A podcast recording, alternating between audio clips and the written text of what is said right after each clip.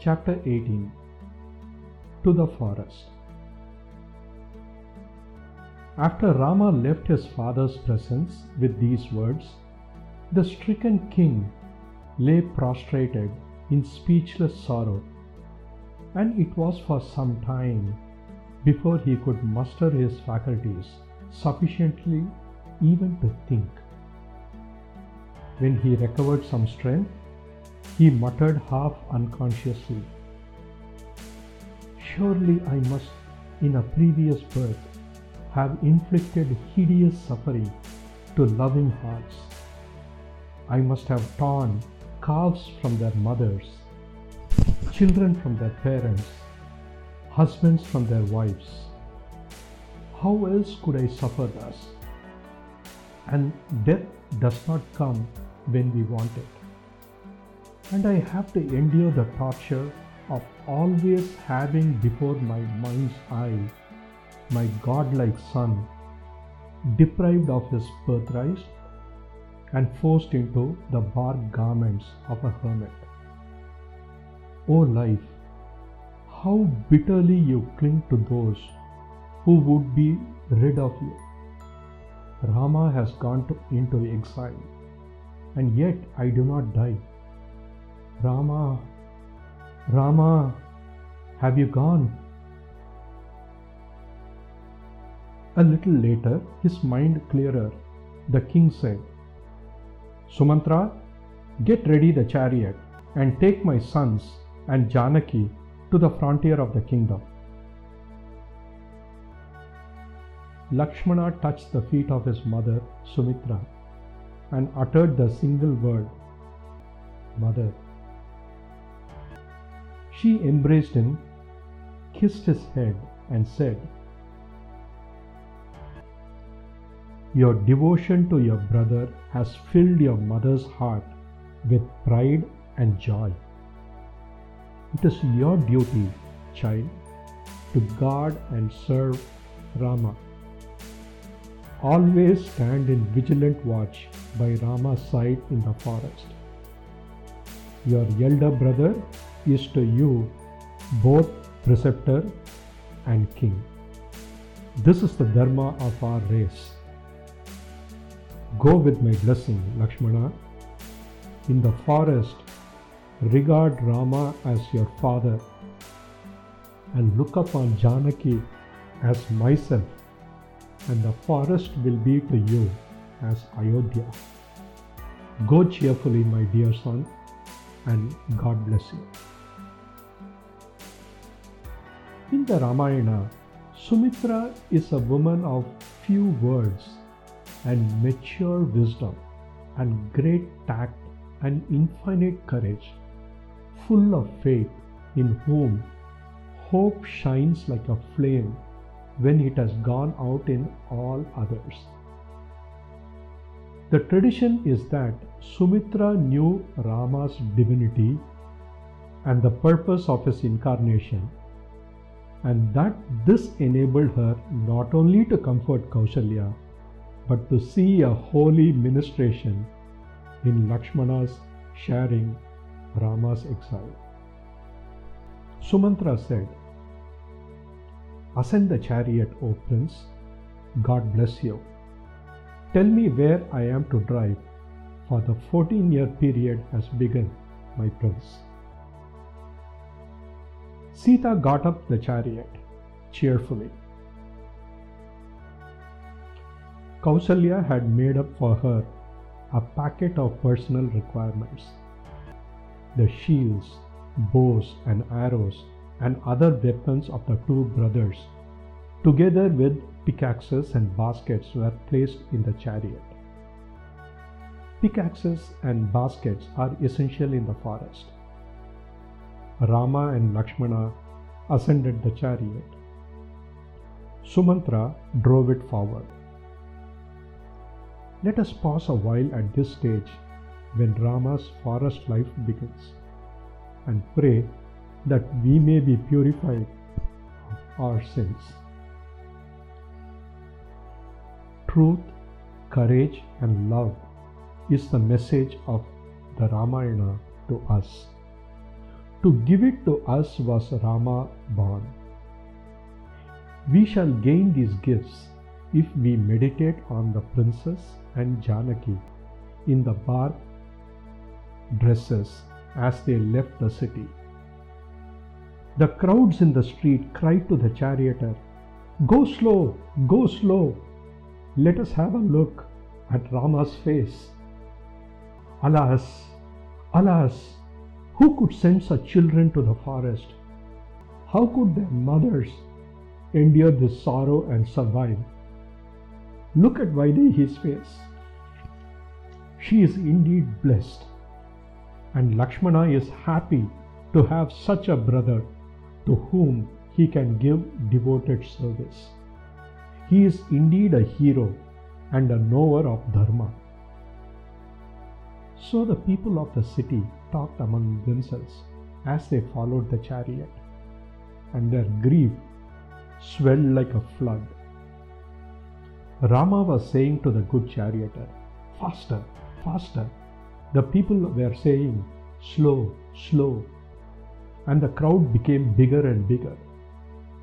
Sumantra managed somehow to take the chariot out of the press of the mourning town, where, in addition to the loud sorrow of the crowded streets, the houses were full of mourning women and children. The king stepped out of Kaikeyi's apartment and looked at the departing chariot. A long time he stood there watching the cloud of dust, as though he saw in it the beloved form of Rama. When even this went out of sight, he fell down moaning. Kausalya and Kaikeyi sat on either side. Do not touch me, said Dasaratha to Kaikeyi. I hate the sight of you, sinful woman. Everything is at an end between you and me. I renounce you here and now. If Bharata agrees to your arrangements and accepts the kingdom, he said again, he need not perform my obsequies. And even if he did, my departed spirit would reject his offering of waters. How can Rama live in the forest? Will he sleep on the bare ground with a stone or a log for a pillow? Will he eat fruits and berries? Thus the king went on lamenting helplessly. Sometimes he would turn to Kaikeyi and say, May you be happy in your success. Long may you live a happy widow. Heartbroken and empty, like one returning home from the cremation ground, he entered Kaikeyi's apartment by force of habit. Then suddenly he said, Not here. Take me to the dwelling of Kausalya. And so they did, and there he lay, waiting for his end. At midnight, he said, Kausalya, are you there? Touch me with your hand. My sight is gone with Rama. Poor Kausalya did her best to comfort the king. But what comfort was there in her wounded heart to give. For as the slow, sorrow laden hours crawled from watch to watch, the cold night seemed to her a devouring flame, and the gentle moon fierce as the noonday sun. To her, thus sorrowing Sumitra said, Sister, you have heard the Shastras and know Dharma. Why should you grieve like this? It is your office to put courage in others. You should not lose heart yourself. Rama has gone to the forest for guarding the king's honor. You are indeed blessed among women, for you are the mother of a hero who has scorned the kingdom and preferred to uphold his father's honor. Why should you grieve for a son who fulfills a difficult duty to perfection? we should not feel sorry for one who walks in the path of his ancestors and wins undying fame. I am proud that Lakshmana has accompanied Rama. Janaki, though knowing well the hardships she has to face, has also gone with her husband. Rama's glory will shine like an undying lamp. This is no occasion for grief. His purity, his virtue shall be a shield and armor to them. He is so great and holy that the sun's rays falling on him will not burn him, and the wind that blows will caress him with its coolness. His pure frame, as he sleeps at night, will be embraced and protected by the moonbeams, as an infant is by its loving mother. Shed all anxiety over your heroic son. No foe can encounter him and escape with life. Your Rama is endowed with all auspicious qualities. Your hero's son will surely return to Ayodhya and ascend the throne. The Lord of the world and no other is Rama. Sita is with him, and Sita is no other than the goddess Lakshmi. Rama will return and ascending the throne will fill with delight the kingdom which now laments his exile. You saw the grief of citizens as they watched his departure. My heroic son, the devoted Lakshmana, armed with bow and sword, has gone with him to guard his person. No harm, no danger can approach Rama. You will see with your own eyes Rama returning after fulfillment of his vow. Believe me, Rama will return beautiful like the full moon and touch your feet with joy and devotion. You will then shed tears not of grief but of joy. Dear, dear Kausalya, give up your grief. You will see the three of them returning. You should console and encourage the other women in the palace and not stand broken hearted yourself. Who else in this world stands firm by Dharma like Rama? Is this a cause for grief? No. Be proud of your son Kausalya. Listening to Sumitra's words, Kausalya was somewhat consoled. The people of the city followed Rama's chariot in a huge crowd. They tried to stop the chariot, shouting, Do not go to the forest, return to the city. I am going to the forest to uphold my father's word, Rama said. There is no theme for sorrow here, and you should not seek to hinder me.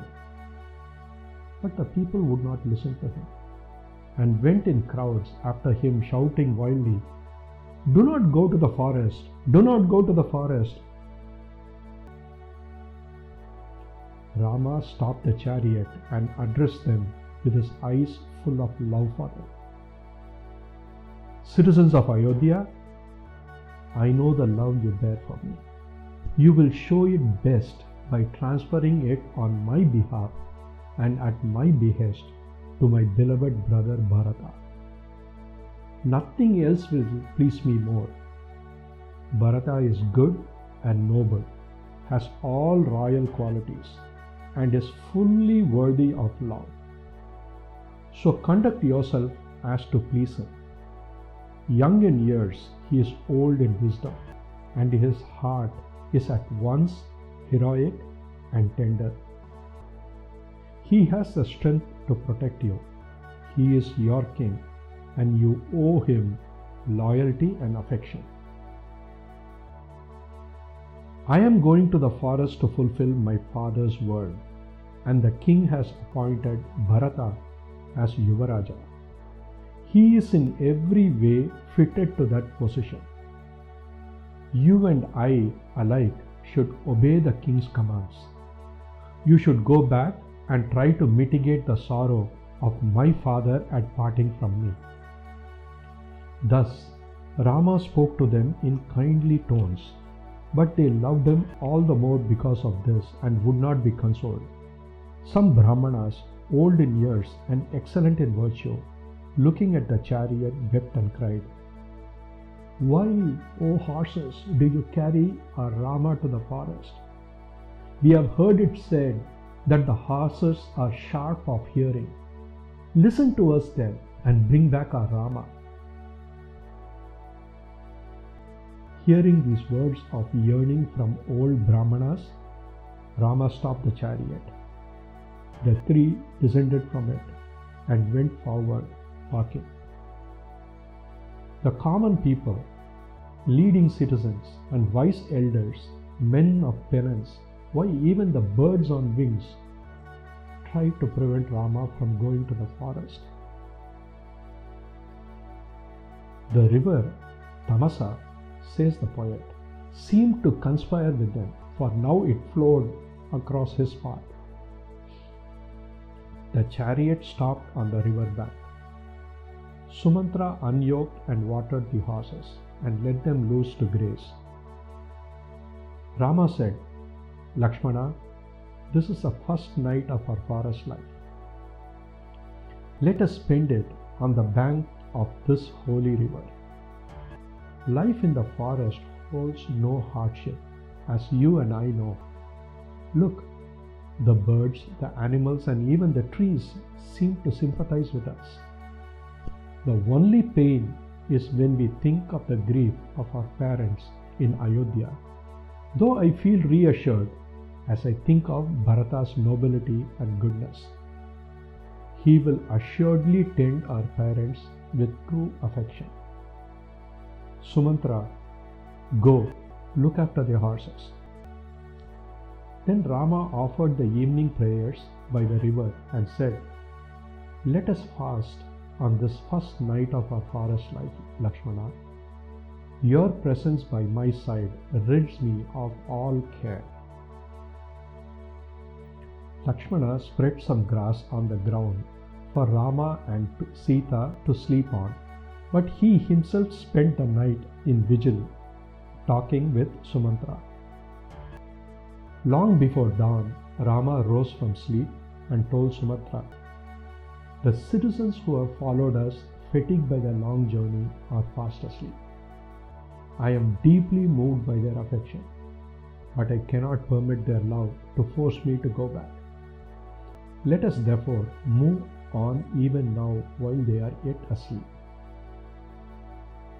The horses were harnessed and the chariot slowly crossed the river.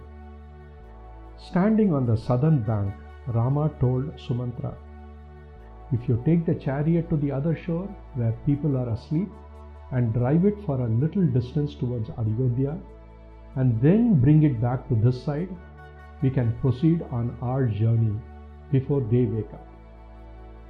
They will see the track of the chariot going towards the city and thinking that we have returned home, may themselves go back. Unless you do this, the crowd will go on following us. Sumantra did this, and when the chariot returned, the three got into it again and proceeded southwards.